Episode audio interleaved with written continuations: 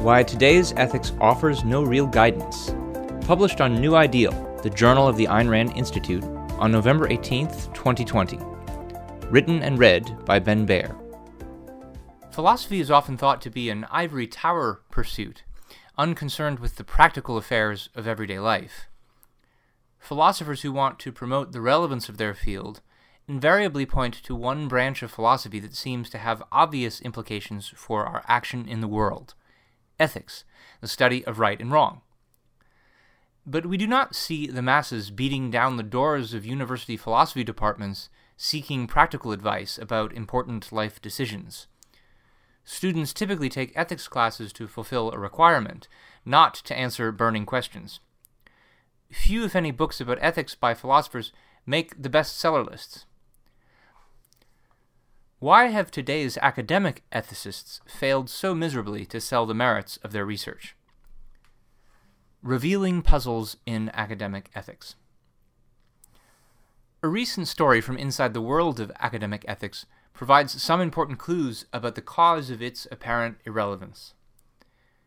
In a recent post, the blog of the American Philosophical Association, speculating about what is missing from today's ethics education, and what might account for character flaws of ethics professors, the philosophy professor Michael Sigrist gives a useful list of cases typically covered by academic ethics textbooks. Quote, abortion, torture, charity, meat-eating, prostitution, organ markets, climate change, poverty, gun control, procreation, reproductive rights, and so forth, unquote. This list of topics tells us something important about how today's ethicists conceive of the subject of their field.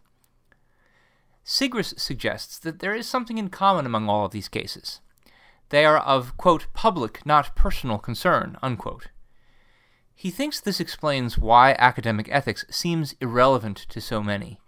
It might help us form the right views about public policy, but it offers little guidance on how to become a good person. Quote, ethical thinking that aims to be public and impersonal, and ethical thinking that arises from the substance and particularity of an individual's real life are not the same thing, unquote.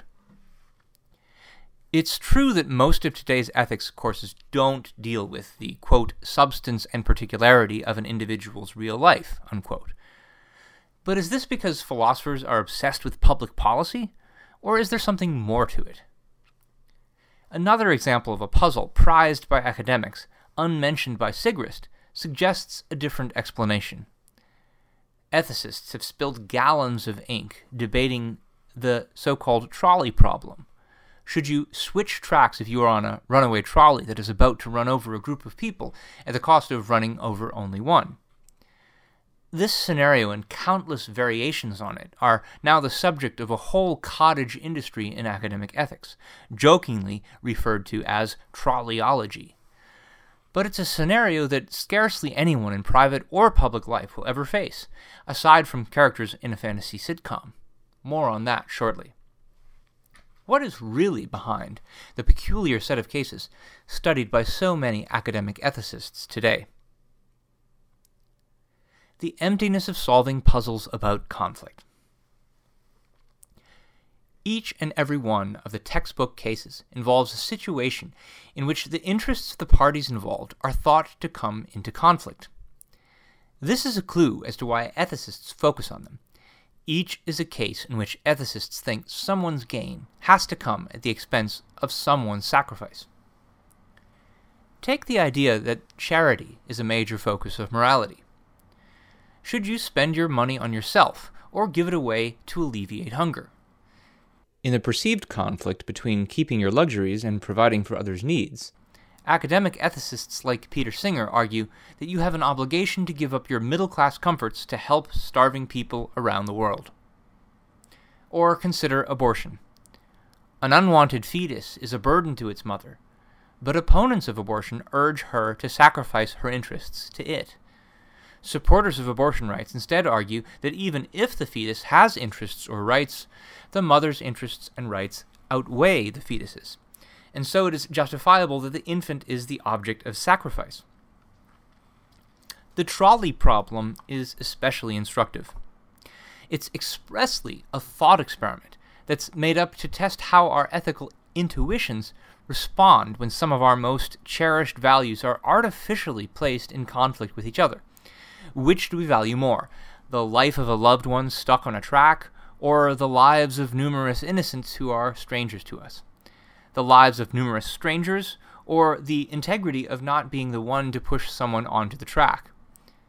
Ethicists assume that ethics is about formulating principles for selecting the object of sacrifice, and their question is, who generally is to be sacrificed to whom?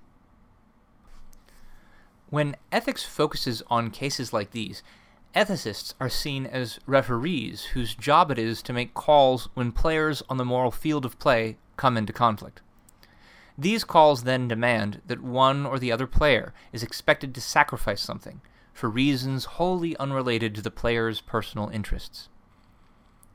Unsurprisingly, an ethics focused on resolving conflicts of interest has little advice to give to people who don't have to make zero-sum decisions. Ethicists like Singer, who urge us to give up material comforts for the sake of the needy, offer no positive guidance about how to pick a career, how to decide which, if any, social relationships to pursue, etc. The only advice is to sacrifice the fruits of these activities to those with less. Ethicists with the same focus who argue for abortion rights usually have little to say about what are good and bad reasons for having abortions, for having children, for having sex, for pursuing relationships with others, and so on. Meanwhile, ethicists studying trolleyology have to reach to justify their inquiry by suggesting that it can offer advice for the programmers of self-driving cars. Others have even suggested that in the post-coronavirus world, we face a similar dilemma in the decision about whether to maintain the lockdowns or to open the economy. But there are many differences between these real-life problems and the academic thought experiment. The ethicists who think about trolleys aren't even interested in offering guidance for how to resolve similar real-life dilemmas, should they ever arise. Their concern is about whether intuitions about the thought experiment can support ethical principles, and there is little agreement about whether they do. Until ethicists can agree about how to support ethical principles for navigating an ordinary life, it's unlikely that they can answer questions about extraordinary emergency cases. It's true that ethical principles are sometimes useful for settling conflicts among people. Notably, the concept of rights serves to help us negotiate boundaries among our lives to help us avoid conflicts in the first place. While this is an important issue in social ethics, the subject of ethics as such is much wider. Ethics guides choices about character. How should ethicists begin to refocus the subject of their field? Consider a simple desert island case in which there's no real possibility of social conflict. A castaway like Robinson Crusoe has many decisions to make, and not just about narrowly practical issues like food and shelter. Will he face the fact that he is stranded and learn what is necessary to survive, or will he lie to himself and pretend that help is on the way? If he fails at certain tasks, will he try to learn from his mistakes and improve his tactics, or will he resign himself to thinking he's incompetent to survive? Is he really going to value his life and take responsibility for living it, or give up on it and let nature take its course? These choices concern the kind of character Crusoe ends up developing. They are choices of basic moral values. The basic value choices we face becomes even more complex in a division of labor society, but they still primarily concern the relationship we have with reality, not just our relationship with others. Will we choose a career according to our own interests and talents, or according to the standards and expectations absorbed uncritically from family and authority figures? Will we choose pleasures that challenge us to squeeze every bit of joy from life, or those that simply dull the pain and emptiness of a life lived passively? Will we choose relationships with others who inspire us to pursue excellence in our chosen path in life, or with those who help us pretend that mediocrity is acceptable? Even this last question, which is expressly about relationships with others, depends on making a choice about the value of your own life. Ethics concerns our most important choices of action in the world. whether or not they involve relationships with others, to say nothing of conflicting relationships. And ethics isn't even primarily about choosing between right and wrong actions. It's about choosing between the right and wrong kind of life, about what kind of character one wants to develop, what kind of person one wants to become. An ethics that focuses only on choices we make about the fringes of life, e.g. our conflicted relationships with others, doesn't help us weave the rest of its intertwined fabric. Outside of the artificial constructs of trolley scenarios and real-life dictatorships, which really do involve impossible Sophie's Choice-style dilemmas, we do not have to choose between sacrificing others' interests to ours and sacrificing our own interests to theirs. It's possible to live an independent existence, guided by values aimed at developing a healthy character. Recognizing that a life of conflict with others is not inevitable severely undercuts the assumption that the only viable ethical code is one that calls us to sacrifice our own interests for the sake of the alleged interests of others.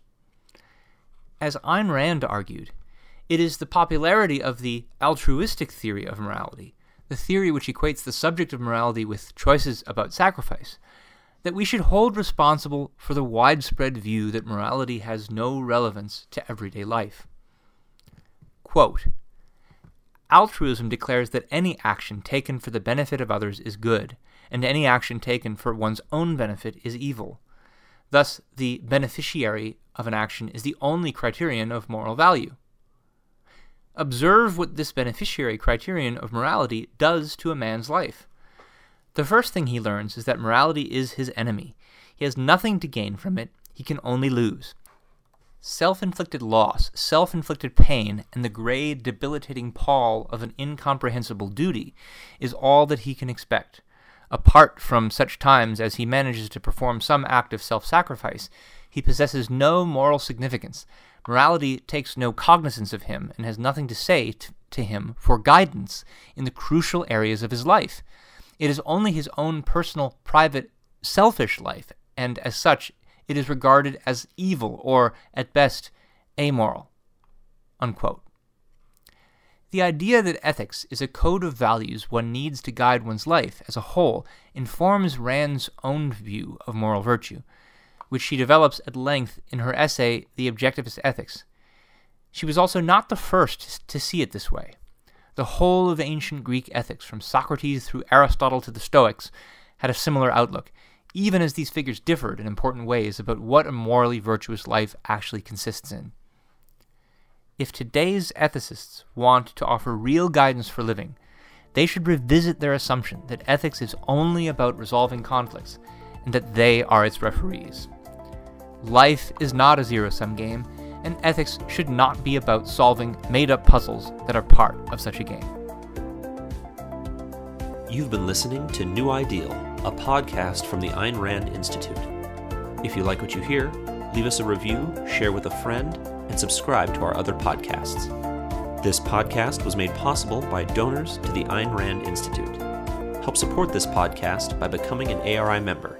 Go to aynrand.org/membership.